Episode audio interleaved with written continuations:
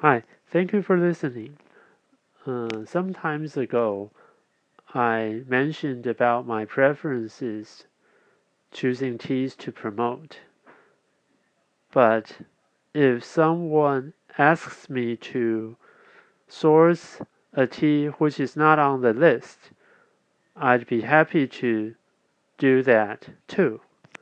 A couple of days ago, a foreign potential buyer asked me to source Jade Oolong for him,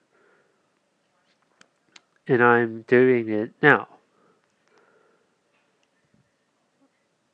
Uh, the reason why I didn't put this on my list is because, uh, personally speaking, I think quite some other teas from different cultivars uh, have similar qualities as Jade Oolong and and the mo most important factor is that those other teas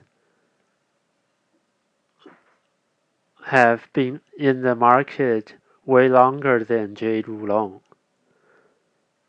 But anyway, Jade Oolong is a kind of tea that smells very good. Dry and the soup, both.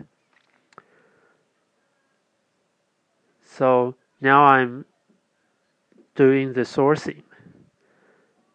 And I just want you to know that uh,